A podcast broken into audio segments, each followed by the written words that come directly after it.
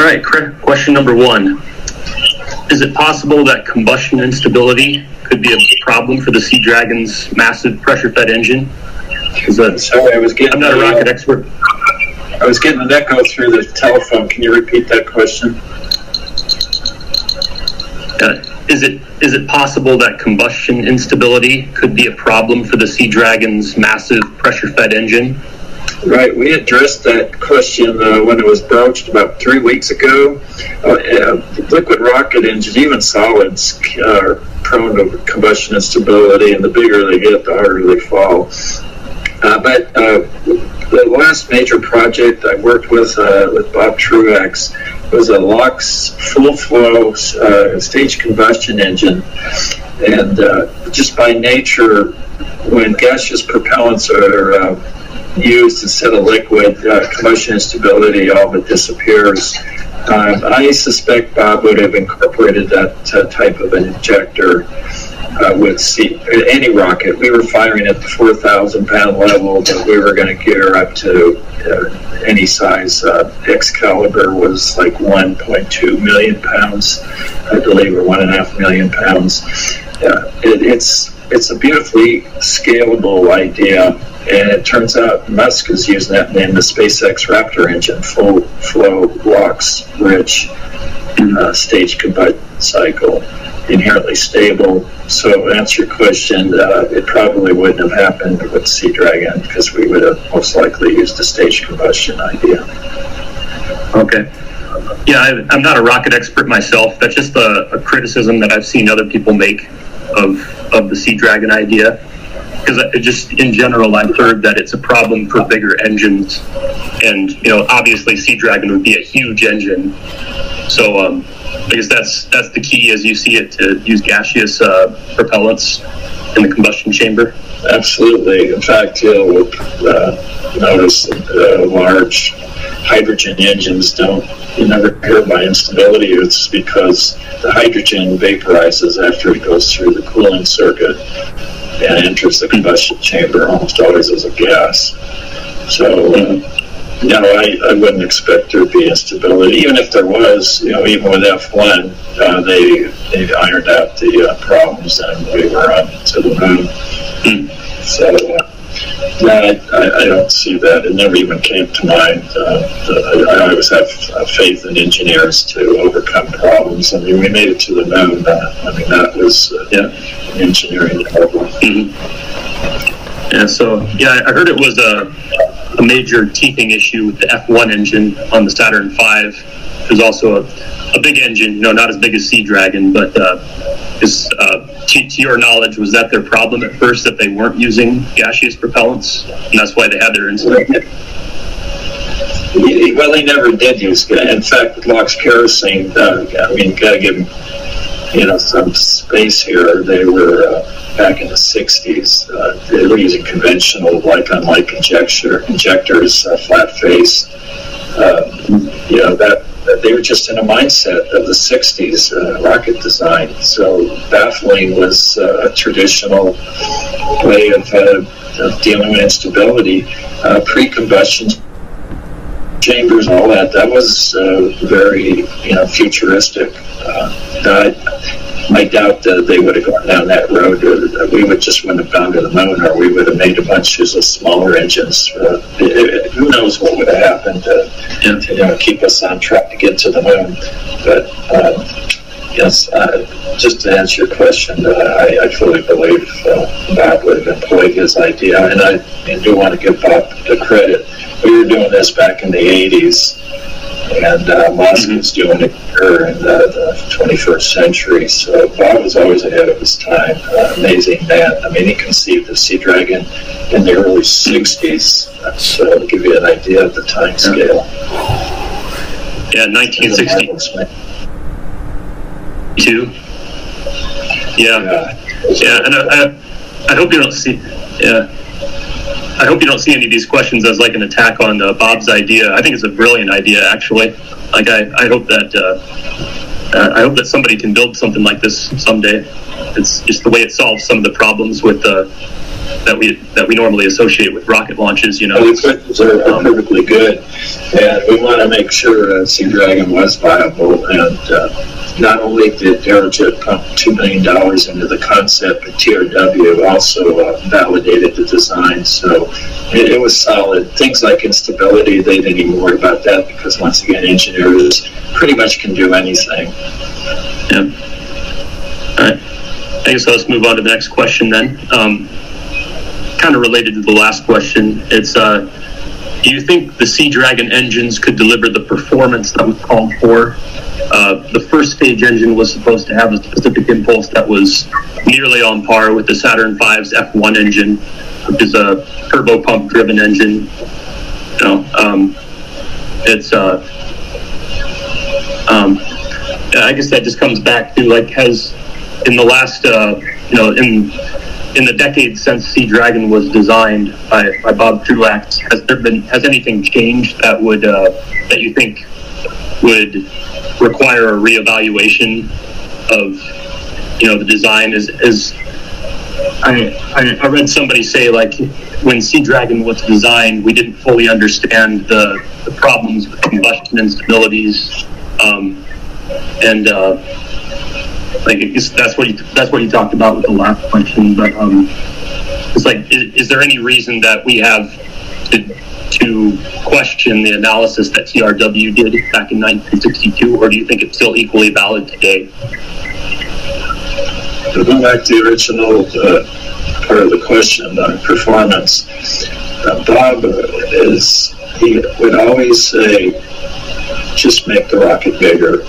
Uh, the Sea Dragon engine ran at low chamber pressure because it's a pressure fed rocket and it's a booster engine. So a specific impulse is just not as important on the first stage as it is in upper stages. It's just rocket science. Um, it, it's that simple. So uh, Sea Dragon engine actually would be a lower ISP than uh, the F1 for the Saturn V because the chamber pressure is lower. It's probably an ISP of around 250 where the F1 would be 263, uh, 270 if you don't count the turbo pump, but with the turbo pump losses, it's about 263. None of that matters. I would just say make the rocket bigger to make up for a loss of, uh, you know, 2%, 3% in payload. It's the upper stages that uh, make up for it all. In the case of Sea Dragon, which is really interesting, is they use liquid hydrogen. And that totally erases any minor losses in uh, the first stage performance. So it is pressure fed. Chamber pressure is 300 versus the F1, which is around 960. Uh, the uprated F1 was over 1,000, 1,100 psi. But uh, once again, uh, the upper stage makes up for any minor losses in the lower stage. Yeah, yeah that's uh, yeah, my understanding, I think the first stage was powered by like liquid oxygen and kerosene or something like that. And then, yeah, the second stage. First stage. Yeah, the first stage LOX kerosene, the upper stage uh, LOX hydrogen. Uh, that video animation, which by the way is, is really cute, I loved it. I, I wish Bob was around long enough to have seen that. Uh, I'd make some uh, uh, adjustments to uh, make it look more realistic. Uh, the upper stage is hydrogen, so the exhaust from the Forerunner engines, which are 60,000 pounds each, they would be transparent like the shuttle SSME was hydrogen, so the exhaust was transparent. Uh, those details are uh, pale in comparison uh, to a video of uh, the Sea Dragon launch. That is so cool. The other thing that deviated from uh, the real article is Sea Dragon floated about uh, the halfway point where those vernier engines were above the waterline, and the ballast that's attached to the main stage engine that actually gets it upright and floating at the right depth in the water. Yeah, I noticed that. if you go to neverworld.net, um, you'll see underwater uh, ignitions of a LOX kerosene engine that we conducted on the barge in the 1980s, early 90s. Uh, it was called the 7-Up rocket because we used 7-Up uh, beverage containers as propellant tanks. And me and a colleague uh, built this rocket to fly it in the desert and ended up being an underwater test platform for Truax's uh, SEALAR program. And we had no idea it would be used for that. And it worked beautiful, and you'll see those videos on neverworld.net. And that was posted by my colleague, uh, Tom Duffy, who uh, works at Edwards Air Force Base, uh, Rocket Lab, uh, Air Force Research Rocket Lab down at uh, the Mojave Desert. Uh, Tom worked with us on the barge in, uh, in Redwood City, the port of Redwood City, uh, south of San Francisco, about 50 miles. Okay. Okay. Yeah. Um, yeah, I wasn't sure if there was any validity to those criticisms. It's just that I've read, you know, um, combustion instability, performance issues. It's uh, I can't really comment on it. It's just something that I've seen, like when you discuss Sea Dragon on the internet. You know, I get responses from some people that have probably have aerospace backgrounds and some that don't. So it's hard to tell really what's valid and what's not. But um, yeah, I know that this company TRW, which I think uh, I think they changed their name, the Aerojet, uh, or something like that later. Uh, they they did the analysis and they they said that it would work. So um, you know, I I, I I, have no reason to question them really. TRW built a lunar module descent engine, uh, the most advanced and to this day still the most versatile rocket engine ever built in the world. It's a throttle ratio of 10 to 1. The liquid rocket engine has never been built before or since it has that kind of a throttleable range. So TRW, they know rockets, and they they're a fantastic company.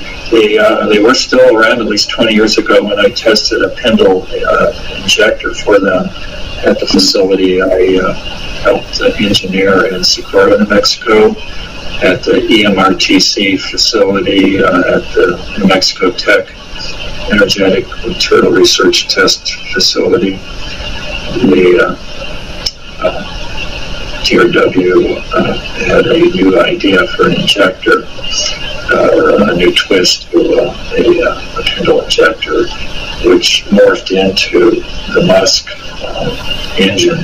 The, what was the name of it? The, the Musquash kerosene engine.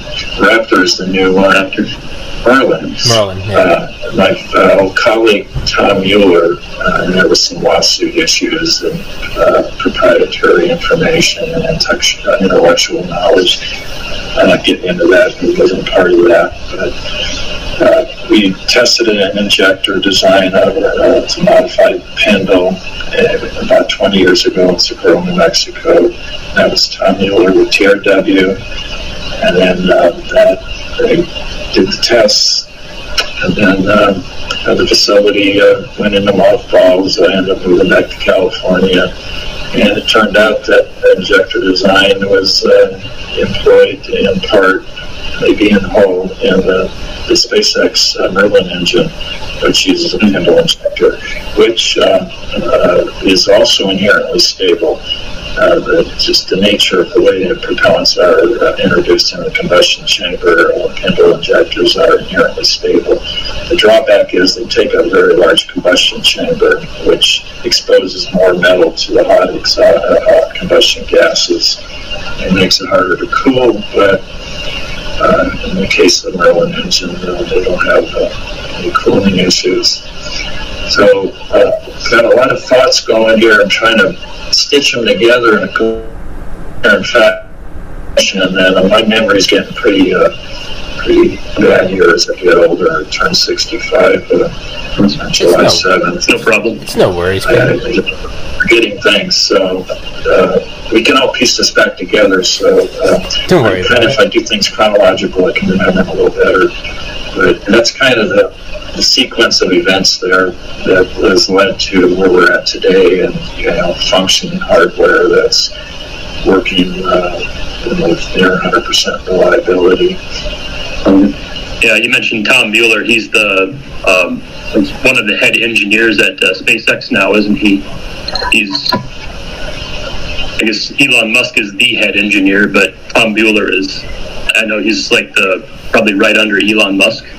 Am, am I am I right about that? I think so. Yeah, it was pretty much the story. In fact, Tom came to me uh, back around 2003, I think it was 03.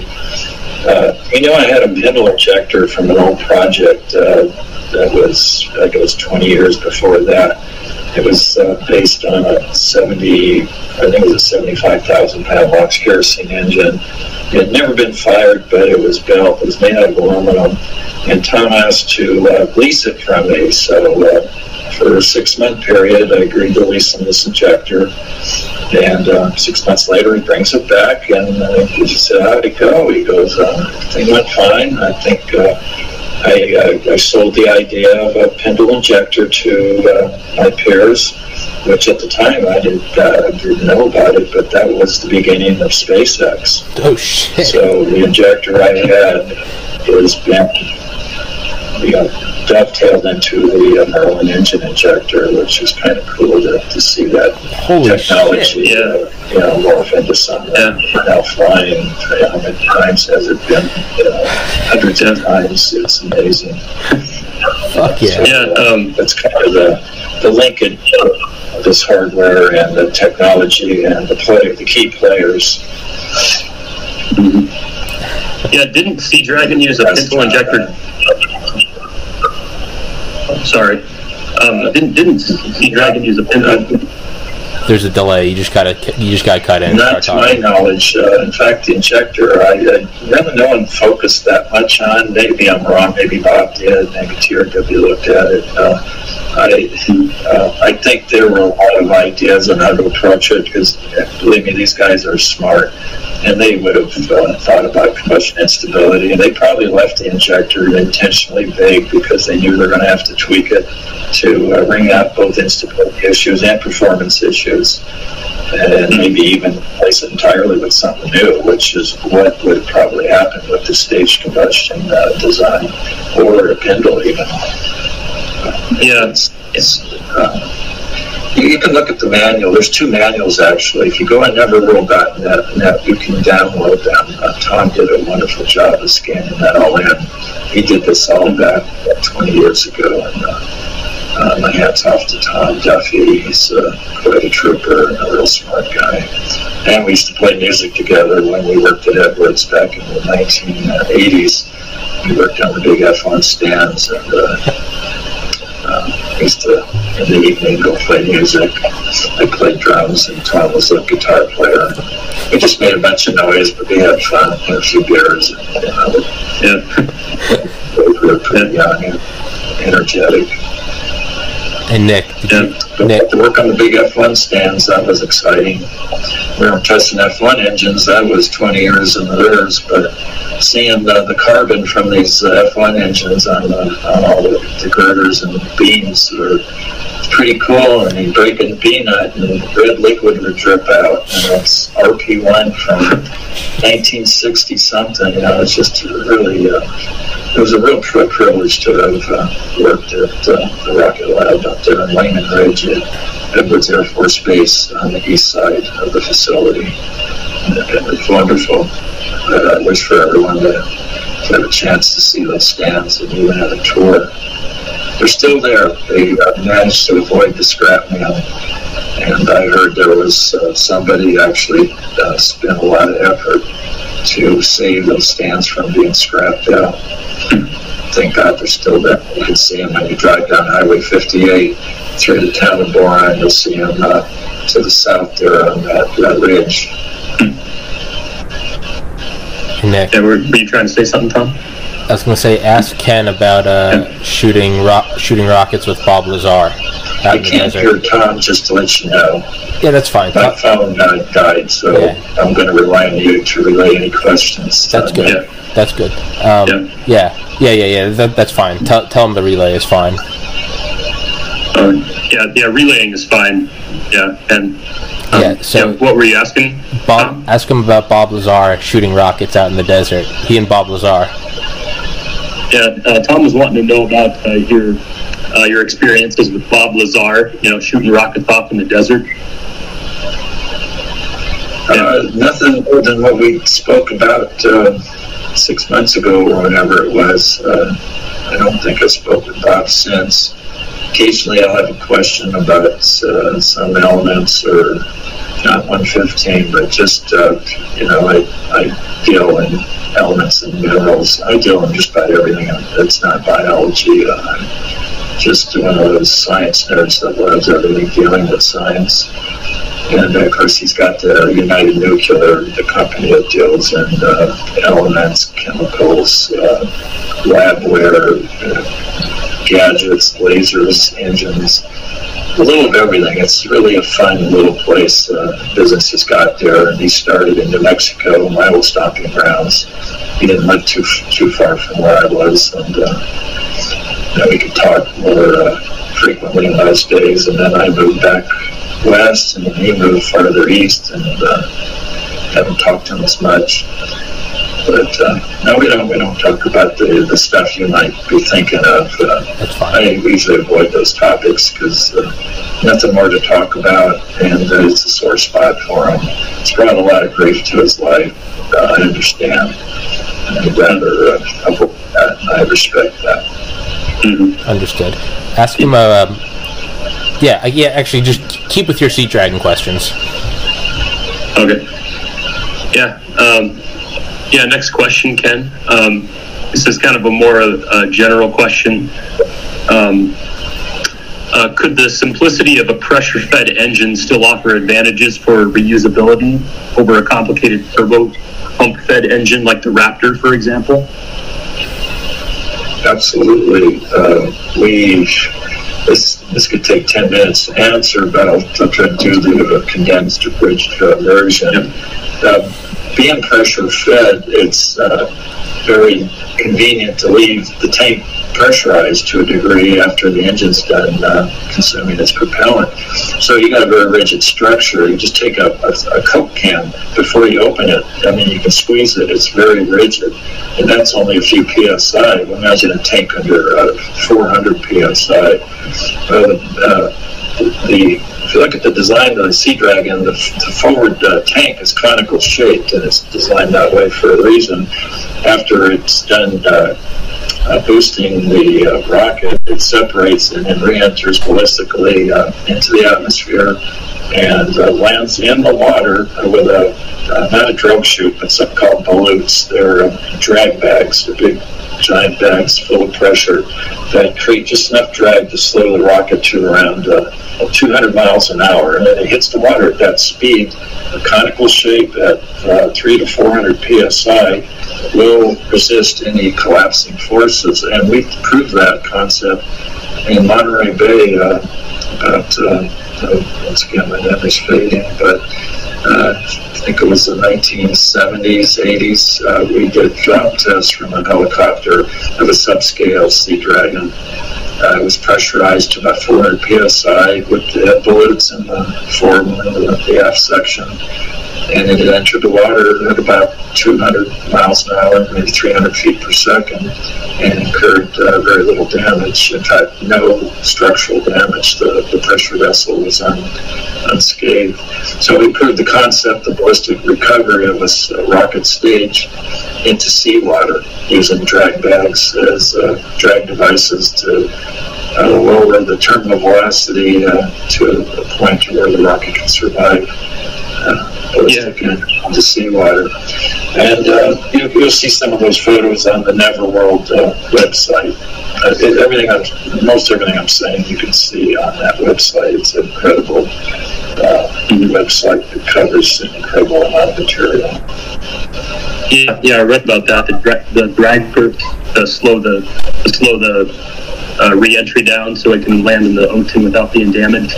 Um, yeah, that was a yeah, it seems like that's a like an easier way to go than what uh, SpaceX is doing with you know using the actual rockets to land. Um, you know, as ingenious as that is, uh, what SpaceX is doing, like it seems like it seems like what uh, what Bob Truax thought of for Sea Dragon was actually simpler. You know, something that could conceivably be done back in the '60s. You know.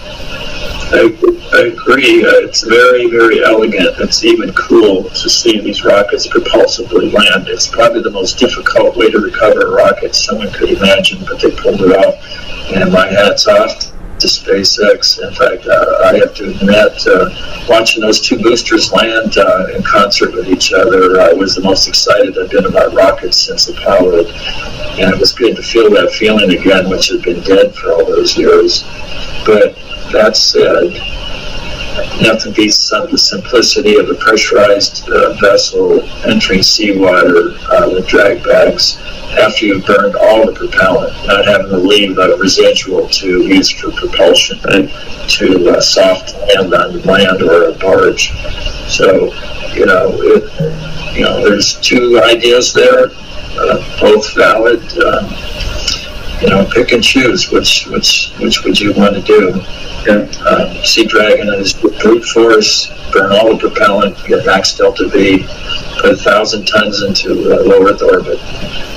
In fact, one designed uh, actually burns the pressurant to get even a little more delta V. In this case, would be methane pressurizing the fuel tank. I think that was the D uh, version of the Sea Dragon that may or may not be mentioned in one of those manuals that's on the Neverworld site. But uh, they had uh, spheres of uh, liquid methane at the bottom of the fuel tank, and then that would be injected into the fuel, and the, the heat of the fuel would vaporize the liquid methane, and the bubbles would go to the top of the tank, and that's how the fuel would be pressurized. There won't be any helium or nitrogen, none of that. It's pressurized with nitrogen or with uh, methane and then after the fuel and oxygen is gone, you have a tank full of pressurized oxygen and a tank full of uh, methane. That continues to burn and it brings the tank pressures down, and you get added delta V uh, by burning your pressure, which is a brilliant idea. I'm not sure how they deal with keeping the tank pressurized for ballistic reentry. They might still retain 100 psi in the vessel those details, I'm not so sure. Uh, perhaps that's uh, highlighted somewhere in the manual. But it's a, cool idea, burning the pressure. Yeah, yeah. I know the uh, like the these studies number one and three for Sea Dragon are available on the Wikipedia page for Sea Dragon. I think there was like a there's like a second study that was done that might not be publicly available. I'm not sure, but the uh, the two studies that are publicly available, there's quite a bit of information there. Yeah, I, I don't know if I read about the methane idea, but that's uh, that's interesting. So methane is what powers the Raptor, SpaceX Raptor. And um, this case uses a pressure for the uh, fuel tank of uh, first stage Sea Dragon. Mm. Yeah. And but fuck myself currently waiting on Ken Mason. Technical difficulties continue to plague us. This is Apollo 13. We cannot reach Ken Mason. This is a fucking DEFCON 1 situation. We cannot reach Ken Mason. Oh, aren't there actually, actually? No, I just thought of. Aren't there fucking insane wildfires right now? Uh, I Ken, think so. Like Ken, in California. Ken's in California. Oh, okay. I didn't know. Yeah. That okay. actually might explain everything. I didn't. Even yeah. I didn't even fucking think about that. And I think they're mm-hmm. all up in Oregon too. Actually, let's look that pull that up right now. Well, I have fun. Oh, hey, I got oh, I got a oh, call from Ken. Uh oh. One second. All right. One second. All right. Hey, Ken. Here, here we go. Okay. Yeah. Um, if you look at your email, there should be a. Uh, Tom just sent a an email just a little while ago with a link to the chat. Nick can't hear so, right now. He doesn't. If you click on that, then I think uh, I think we'll be ready to go. Nick can't hear us right now. He's got his headphones in, so I'm I'm gonna be talking. Nick's on the phone right now with Ken Mason, rocket scientist, protege of Bob Truax. Bob Truax is the inventor of the Sea Dragon, the massive rocket that has has become known in uh, for all mankind. And he was also the head engineer for Evel Knievel, shooting that crazy motherfucker across the Grand Canyon or whatever Evel Knievel did. That guy was Bob Truax. Ken Mason worked under Bob Truax for, I think, more than a decade. Became good friends with him. Bob Truax is also the guy that got the Navy to look into uh, what was it SLBMs, submarine launched ballistic missiles, which I mean it seems commonplace now, but at one point it wasn't. And Bob Truax was like, "Yo, let's fucking do this shit. It's the future." And uh, it's a shame the the Sea Dragon never never became a reality. Just go to YouTube and type in Sea Dragon, S E A Dragon. No, yes, S E A Dragon. Yeah. It was uh, had ten times the payload of the Saturn V. It was launched from sea. Um, about ninety percent of it submerged in the ocean, and it used the water as a used the buoyant force as a stabilizer, so it wouldn't tip over. You didn't have to worry about the its massive thing like that. Um, its fuel was created from, I believe, electrolysis or reverse electrolysis, which was carried out by the nuclear reactor of an aircraft carrier.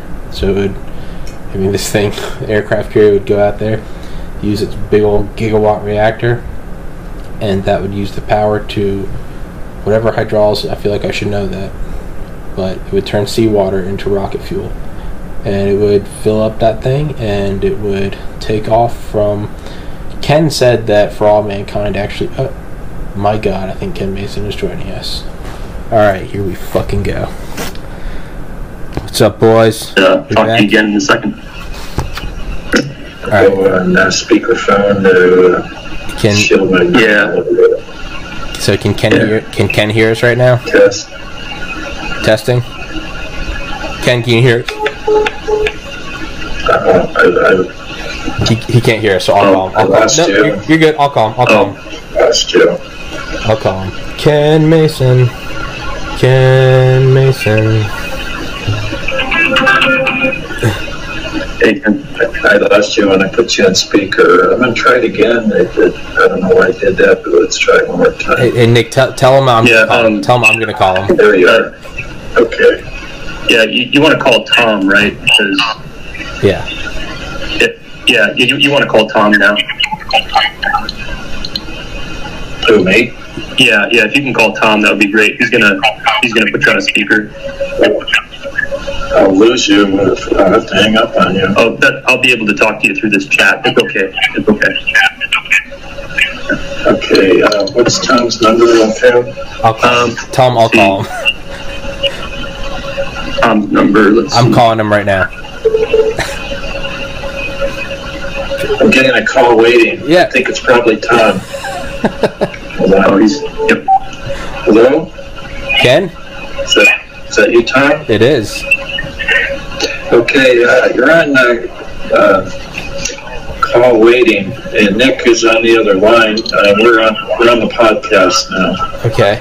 Yep, we got this going. Um, let's see if I can. Uh, Can and Nick is trying to get a hold of you. Can I add Nick? So we're trying to get a three-way going here. Wait, no, no. Can um, let's see. Ken, can you mute your mo- microphone on your laptop? then I got uh, Yeah, there we go. That is muted. uh, I can still hear you. Um, how about now? There we go. We good now? Uh, Okay, no. I wha- hear Whatever we're doing right now, whatever we're doing right now, is perfect. okay, excellent. Technology occasionally works. Okay, so uh, Nick, let's uh, just get started. How about you ask the questions to Ken that you wanted answered about the Sea Dragon? All right, cool. Can, can you hear me, Ken? Yeah, I hear you through my computer. All right, cool. All right. Yeah, let me find these questions again. Just one second. Just had uh, four of them. Okay. All right.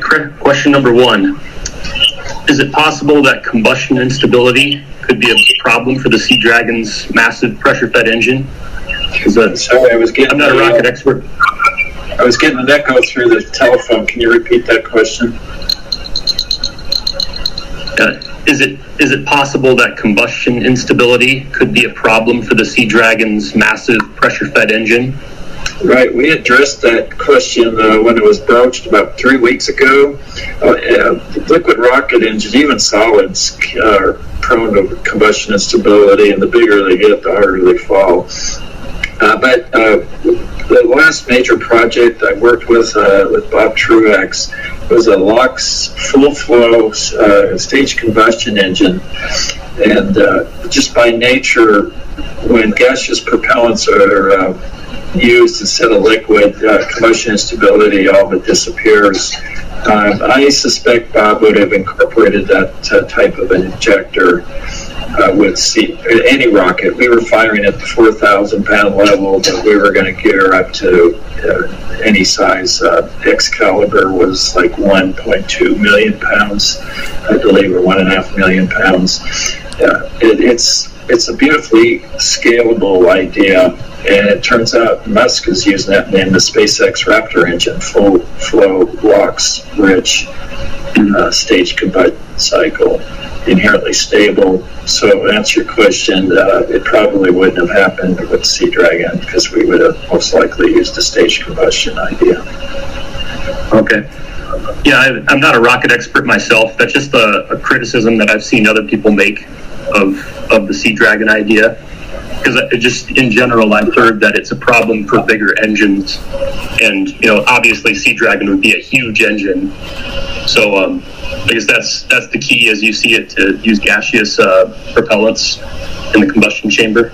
Absolutely. In fact, you'll uh, notice that uh, large hydrogen engines don't you never hear by instability. It's because the hydrogen vaporizes after it goes through the cooling circuit and enters the combustion chamber almost always as a gas. So, uh, no, I, I wouldn't expect there to be instability. Even if there was, you know, even with F1, uh, they they ironed out the uh, problems and we were on to the moon. Mm. So, uh, no, I, I, don't see that. It never even came to mind. Uh, I, I, always have uh, faith in engineers to overcome problems. I mean, we made it to the moon. Uh, I mean, that was uh, yeah. engineering problem. Mm-hmm. Yeah, so, yeah, I heard it was a, a major teething issue with the F1 engine on the Saturn V. There's also a, a big engine, you know, not as big as Sea Dragon, but uh, is uh, to, to, your knowledge, was that their problem at first that they weren't using gaseous propellants, and that's why they had their incident? Well, they never did use. In fact, with LOX kerosene, uh, I mean, got to give them, you know, some space here. They were uh, back in the '60s. Uh, they were using conventional like-on-like injector injectors, uh, flat face. Uh, you know that they were just in a mindset of the 60s uh, rocket design. So baffling was uh, a traditional way of, of, dealing with instability.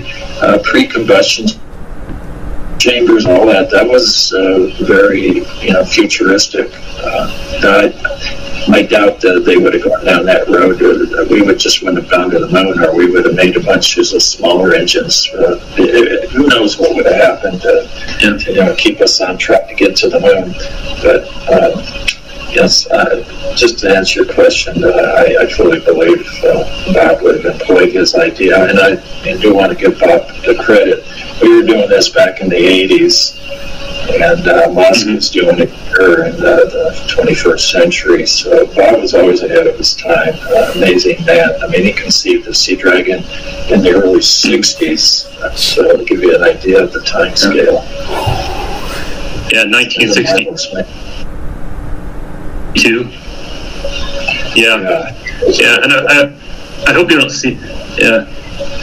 I hope you don't see any of these questions as like an attack on uh, Bob's idea. I think it's a brilliant idea, actually. Like I, I hope that uh, uh, I hope that somebody can build something like this someday.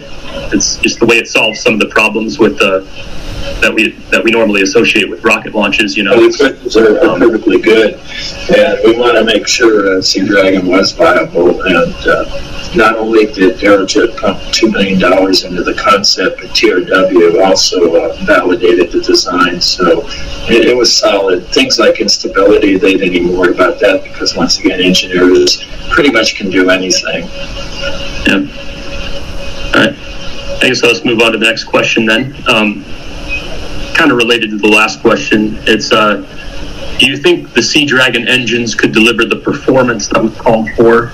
Uh, the first stage engine was supposed to have a specific impulse that was nearly on par with the Saturn V's F1 engine, which is a turbopump driven engine. You know, um, it's uh, um, I guess that just comes back to like has in the last uh, you know in in the decades since Sea Dragon was designed by, by Bob Truax, has there been has anything changed that would uh, that you think would require a reevaluation of you know the design? Is is I, I, I read somebody say like when Sea Dragon was designed, we didn't fully understand the, the problems with combustion instabilities, um, and uh, like that's what you that's what you talked about with the last question. But um, it's like, is, is there any reason that we have to to question the analysis that TRW did back in 1962, or do you think it's still equally valid today? To Going back to the original uh, part of the question on performance, uh, Bob is he would always say, just make the rocket bigger. Uh, the Sea Dragon engine ran at low chamber pressure because it's a pressure fed rocket and it's a booster engine. So on specific impulse is just not as important on the first stage as it is in upper stages. It's just rocket science. Um, it, it's that simple. So uh, Sea Dragon engine actually would be a lower ISP than uh, the F1 for the Saturn V because the chamber pressure is lower. It's probably an ISP of around 250 where the F1 would be 263, uh, 270 if you don't count the turbo pump, but with the turbo pump losses, it's about 263. None of that matters. I'm just saying, make the rocket bigger to make up for a loss of, uh, you know, 2%, 3% in payload. It's the upper stages that uh, make up for it all. In the case of Sea Dragon, which is really interesting, is they use liquid hydrogen, and that totally erases any minor losses in uh, the first stage performance. So it is pressure fed. Chamber pressure is 300 versus the F1, which is around 960. Uh, the upgraded F1 was over uh, 1,000, 1,100 psi.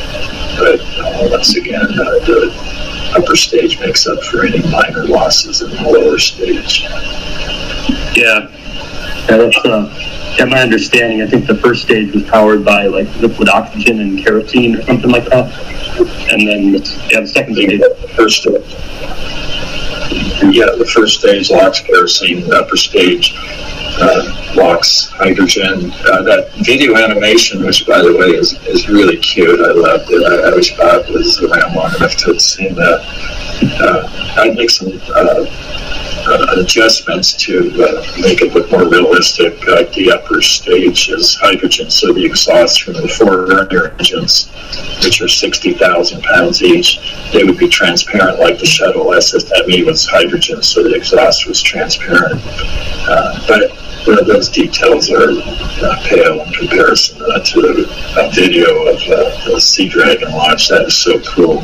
The other thing that deviated from uh, the real article is Sea Dragon floated about uh, the halfway point where those Vernier engines were above the waterline, and the ballast that's attached to the main stage engine that actually gets it upright and floating at the right depth in the water.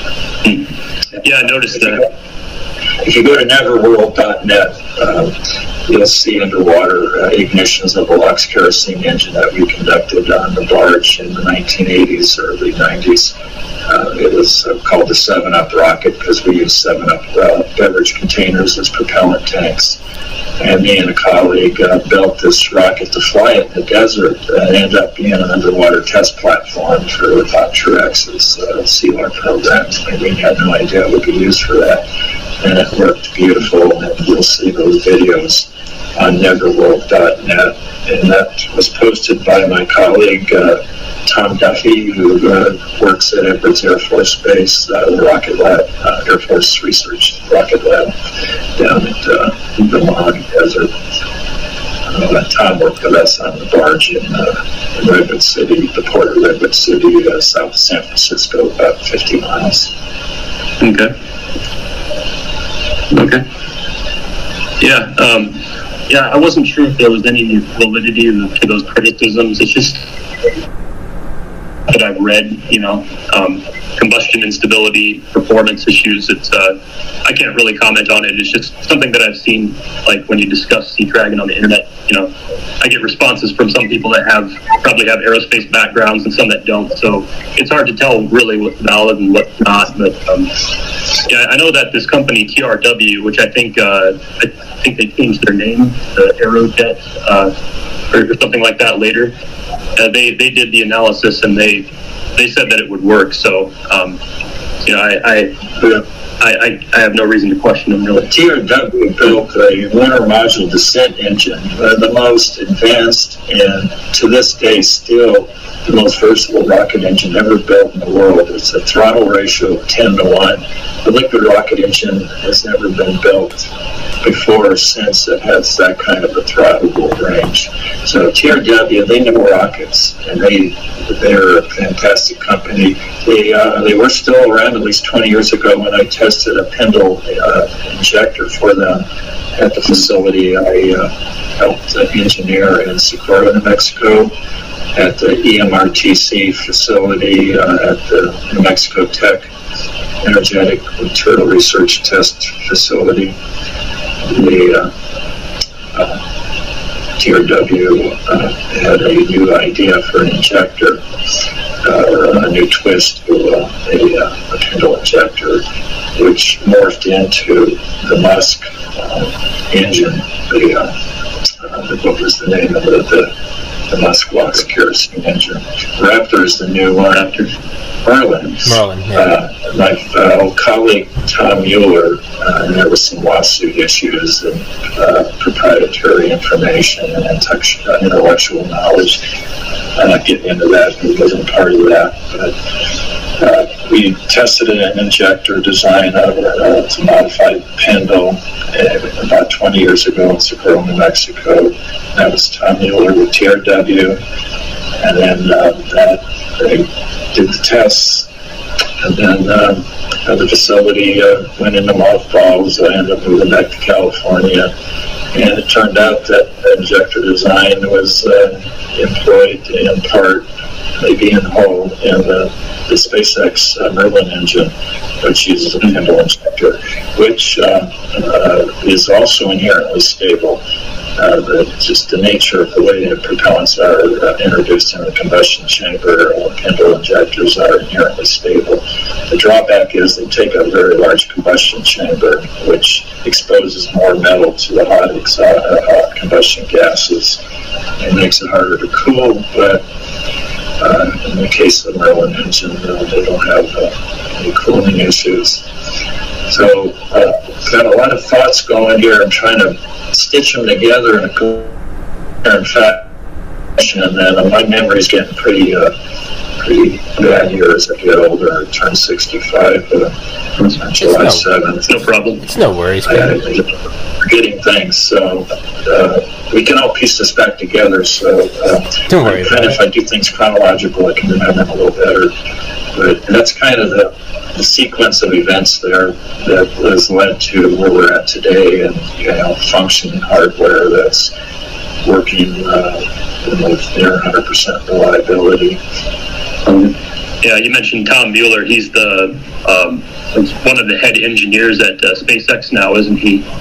He's I guess Elon Musk is the head engineer, but Tom Mueller is. I know he's like the probably right under Elon Musk. Am, am I am I right about that? So. Yeah, it was pretty much yeah. the story. In fact, Tom came to me uh, back around 2003. I think it was 03. Uh, he knew I had a pintle injector from an old project uh, that was, I think it was 20 years before that. It was uh, based on a 70, I think it was a 75,000 pound LOX kerosene engine. It had never been fired, but it was built. It was made out of aluminum. And Tom asked to uh, lease it from me. So uh, for a six month period, I agreed to lease him this injector. And uh, six months later, he brings it back and uh, he said, How'd it go? He goes, uh, Everything went fine. I think uh, I, I, I sold the idea of a pintle injector to uh, my peers, which at the time I didn't, uh, didn't know about it, but that was the beginning of SpaceX. Oh shit! So the injector I had has been you know, dovetailed into the uh, Merlin engine injector, which is kind of cool to, to see that Holy technology shit! Yeah. uh, you know, morph into something Yeah. now flying. How many times has it been? You know, hundreds of times. It's amazing. Fuck yeah! Yeah, um, That's kind of the, the linkage of this hardware and the technology and the play, the key players. yeah. Didn't Sea Dragon use a pintle injector? Sorry. Um, didn't didn't Sea Dragon use a pintle? There's a delay. You just gotta you just gotta cut in. Not to my knowledge. Uh, in fact, the injector, I, I really no one focused that much on. Maybe I'm wrong. Maybe Bob did. Maybe TRW looked at it. Uh, I, uh, I think there were a lot of ideas on how to approach it because, believe me, these guys are smart, and they would have uh, thought about combustion instability, and they probably left the injector intentionally vague because they knew they're going to have to tweak it to uh, wring out both instability issues and performance issues and maybe even replace it entirely with something new, which is what would probably happen with the staged combustion uh, design or a pintle even. Yeah. It's, it's, uh, you, can look at the manual. There's two manuals actually. If you go on neverworld.net, net, you can download them. Uh, Tom did a wonderful job of scanning that all in.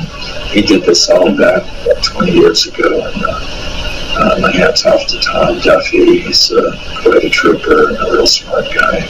And we used to play music together when we worked at Edwards back in the 1980s. We worked on the big F1 stands and uh, uh, we used to, in the evening, go play music. I played drums and Tom was a guitar player. We just made a bunch of noise, but we had fun, had a few beers. And, you know, Yeah. we were pretty young and energetic. And Nick, you, Nick, to work on the big F1 stands, that was exciting. We were testing F1 engines, that was 20 years in the rears, but seeing the, the carbon from these uh, F1 engines on, the, on all the, the girders and the beams were pretty cool. And you break a peanut and red liquid would drip out. And it's RP1 from 1960 something. You know, it's just really, uh, it was a real pri- privilege to have uh, worked at uh, the Rocket Lab up there in Leuhman Ridge at Edwards Air Force Base on the east side of the facility. And it was wonderful. I wish for everyone to, to have a chance to see those stands and even have a tour. They're still there. They uh, managed to avoid the scrap meal. And I heard there was uh, somebody actually uh, spent a lot of effort to save those stands from being scrapped out. Thank God they're still there. You can see them when you drive down Highway 58 through the town of Boron. You'll see them uh, to the south there on that, that ridge. Nick, Yeah, were, were you trying to say something, Tom? I was gonna say, ask Ken about uh, shooting ro- shooting rockets with Bob Lazar out I can't hear Tom, just to let you know.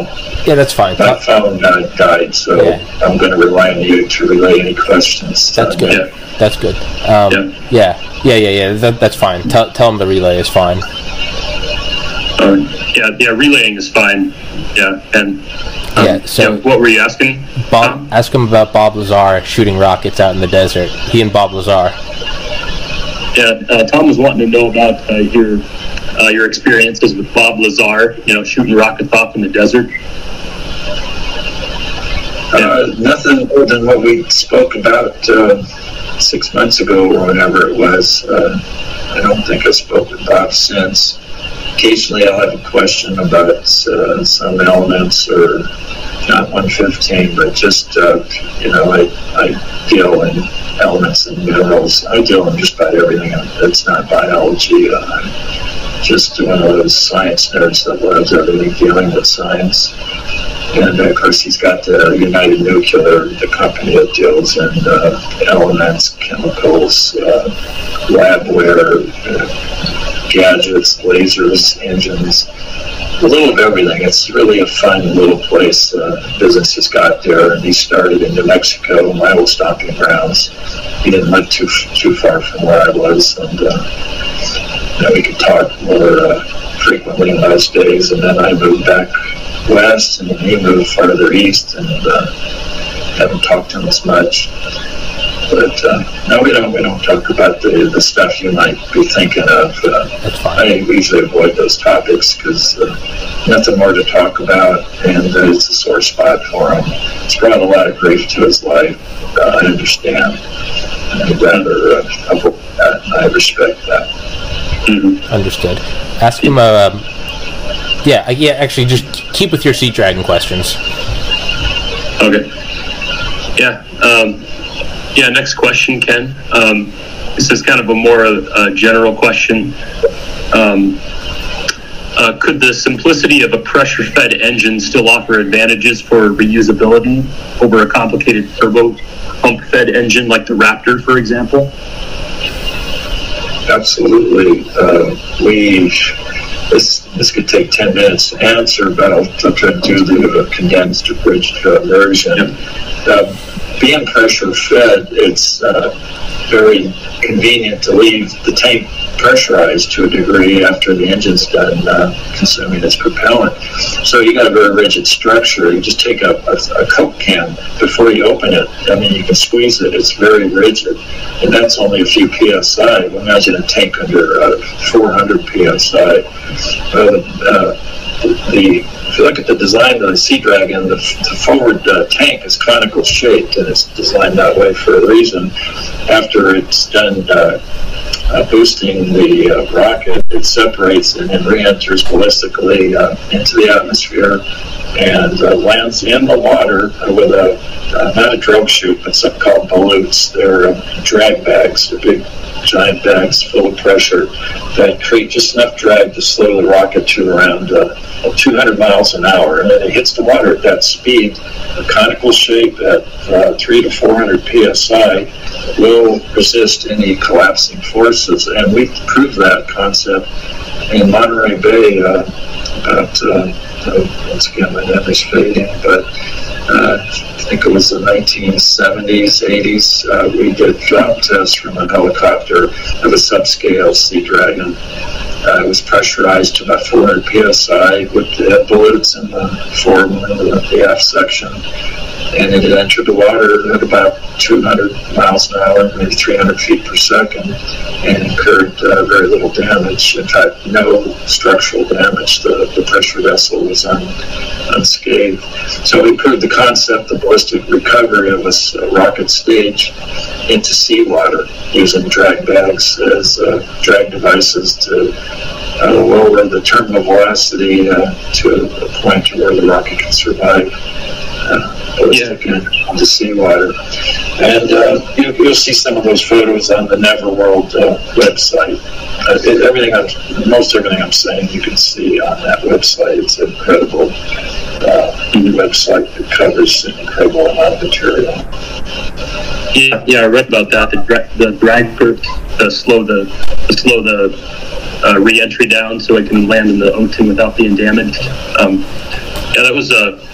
yeah, it seems like that's a like an easier way to go than what uh, SpaceX is doing with you know using the actual rockets to land. Um, you know, as ingenious as that is, uh, what SpaceX is doing, like it seems like it seems like what uh, what Bob Truax thought of for Sea Dragon was actually simpler. You know, something that could conceivably be done back in the '60s. You know. I, I agree. Uh, it's very, very elegant. It's even cool to see these rockets propulsively land. It's probably the most difficult way to recover a rocket someone could imagine, but they pulled it off. And my hat's off to SpaceX. In fact, uh, I have to admit, uh, watching those two boosters land uh, in concert with each other uh, was the most excited I've been about rockets since Apollo. And it was good to feel that feeling again, which had been dead for all those years. But that said, nothing beats the simplicity of a pressurized uh, vessel entering seawater uh, with drag bags after you've burned all the propellant, not having to leave a residual to use for propulsion to uh, soft land on land or a barge. So, you know, it, you know, there's two ideas there, uh, both valid. You know, pick and choose which which which would you want to do. Yeah. Uh, sea Dragon is brute force, burn all the propellant, get max delta V, put a thousand tons into uh, low Earth orbit. And in fact, one designed uh, actually burns the pressurant to get even a little more delta V. In this case, would be methane pressurizing the fuel tank. I think that was the D uh, version of the Sea Dragon that may or may not be mentioned in one of those manuals that's on the Neverworld site.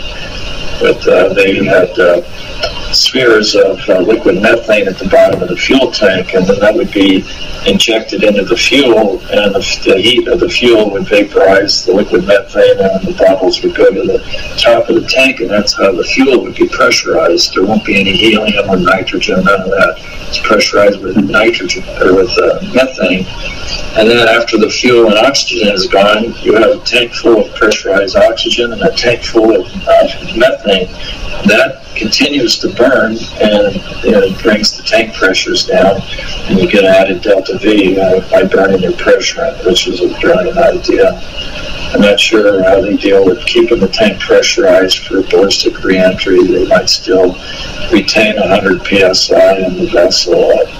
Those details I'm not so sure. Uh, perhaps that's uh, highlighted somewhere in the manual. That's a, it's a cool idea, burning the pressure. Yeah, yeah, I know the uh, like the these studies number one and three for Sea Dragon are available on the Wikipedia page for Sea Dragon. I think there was like a there's like a second study that was done that might not be publicly available. I'm not sure, but the uh, the two studies that are publicly available, there's quite a bit of information there. Yeah, I, I don't know if I read about the methane idea, but that's uh, that's interesting. So methane is what powers the Raptor, SpaceX Raptor. And um, this goes uses a pressure for the uh, fuel tank of a first stage Sea Dragon. Mm. Yeah. And uh, fuck.